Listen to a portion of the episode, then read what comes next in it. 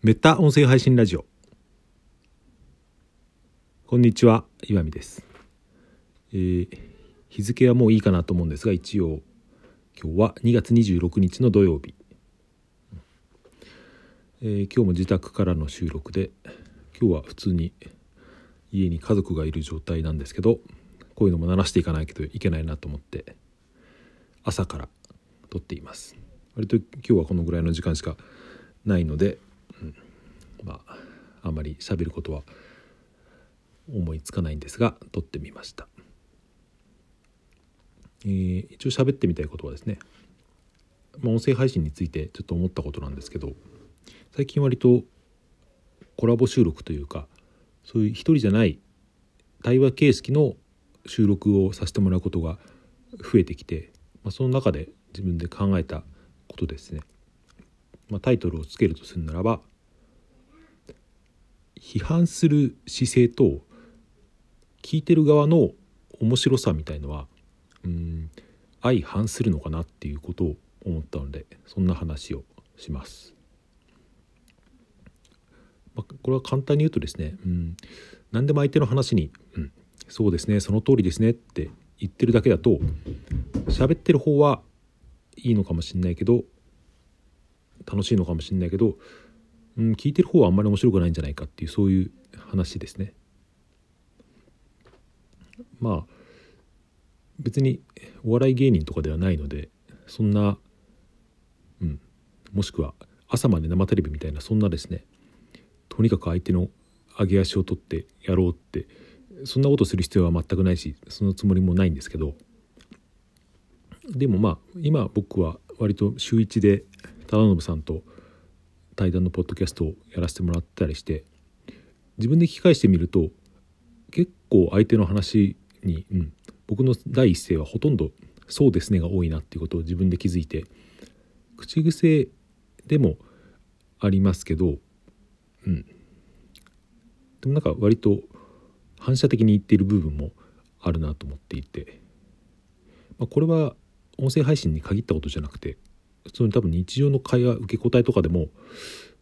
多分そうですね。口癖なのかなって思うけど、うん、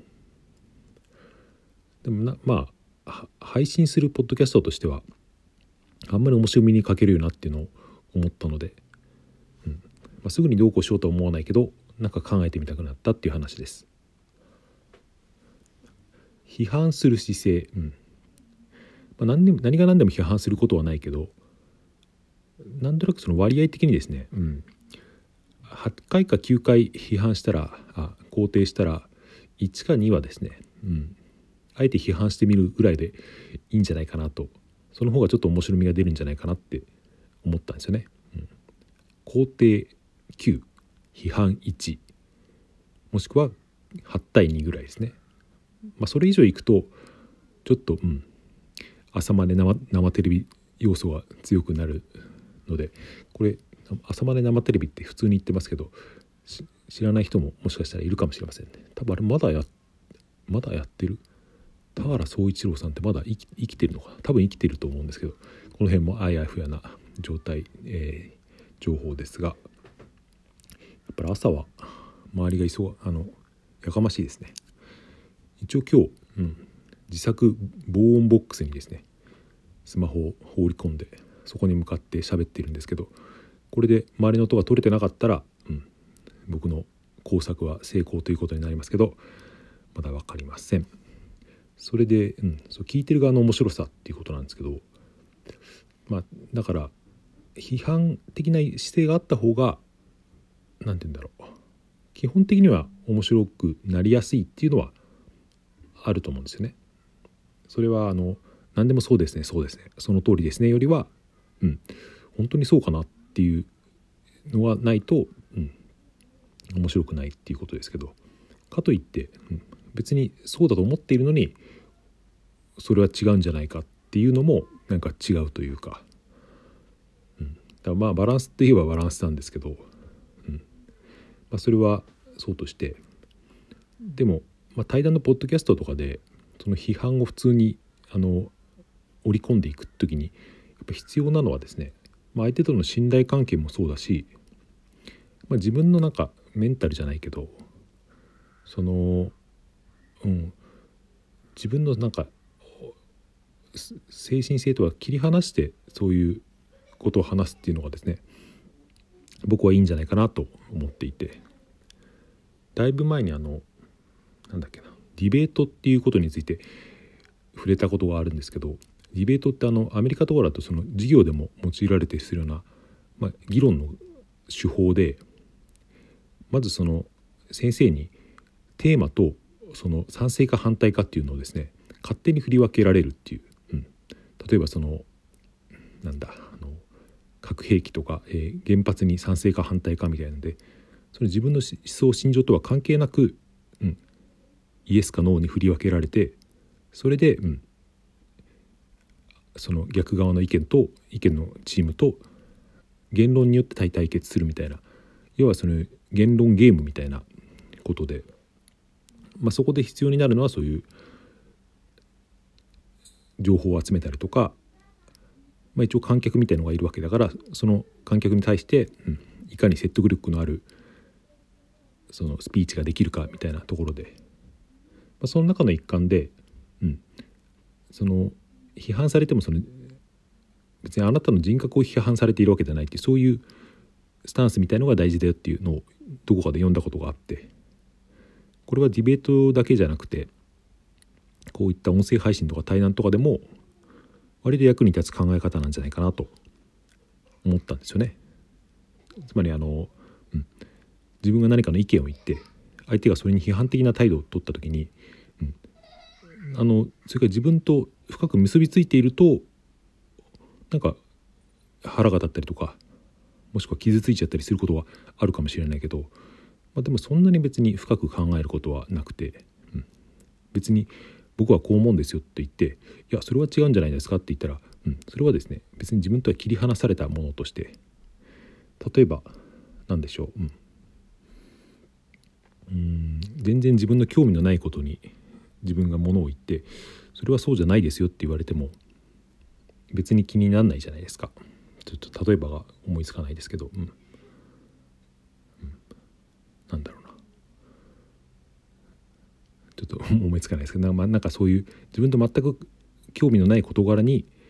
対して自分が批判されても、えー、別に心にダメージを受けないように割とあらゆるあらゆることに対してそういう姿勢でいると、うん、議論は進みやすいし、まあ、議論じゃなくても、うん、雑談みたいなことでもそれはですねいいんじゃないかなと、うん。まあ、だからこそその話題を選ぶっていうのは逆に言うとありなのかもしれないというかだ自分がそれほど何て言うか、うん、深く入り込んでいないテーマをあえて選んで、まあ、それについてあれやこれや喋るっていうのが、うん、ただ普通に会話を純粋に滑らかに回していくっていうのではありなのかもしれないなと。思います。だからその例えば何人かで雑談をしていて一人だけその辞書に話題に対してですね並々ならぬ思い入れを持っていると多分話してうまく回らないっていうか人熱量が違いすぎると多分噛み合わないと思うんですよね、まあ、そういうことなのかなと思いました、まあ、それで最後に話をひっくり返すようなんですけど別にポッドキャストとかスタンド FM とかそういうところで話す時にそれを聞いてる人っていうことですけど、うん、そんなにだから面白さを求めてる人っていうのはいないのかなというのも思いますね。例えば自分がそのプロじゃない人の配信とかポッドキャストを聞いている時に何を求めて聞いているかっていうと別に面白さを求めているっていうよりはなんか学びとか気づきみたいのを求めて聞いているわけですから、まあ、そう考えると別に肯定ばっかしている対談が悪いとは思わないけど、うん、でもまあ肯定ばっかしててもですね面白いポッドキャストってそういえばあるなと今喋りながら思いましたね。あの超相対性理論ってポッドキャストがありますね。あの古典の深井さんとかあと荒木さんとあと渡辺なんとかさんかな。3人でやってるポッドキャスト。すごく人気だなので知ってる人も多いと思いますけどあの3人の対話って基本的には全部相手の言ってることを、うん、肯定してさらに話を膨らませていくっていうスタイルで聞いてる側としてはそれがすごく面白いし気づきもあるしっていう割と理想的な話なんじゃないかなと思うけどあれができるのはおそらく、うん、3人がですねすごい深い知識とその話す技量を持っているからっていうのはあるとは思います。誰しも簡単に真似できることではないと思うけど一つの理想として置いとくのはいいのかなと思いました。はい、えー、僕この後ちょっとリモートで、うん、うん、仕事じゃないけど、うん、あるのでそれにも参加しなければいけないけどその前になんか喋ってみたくなったので撮ってみました。はい、えー、今日は土曜日ですが良い週末をお過ごしください。最後まで聞いていただいてありがとうございました。さようなら。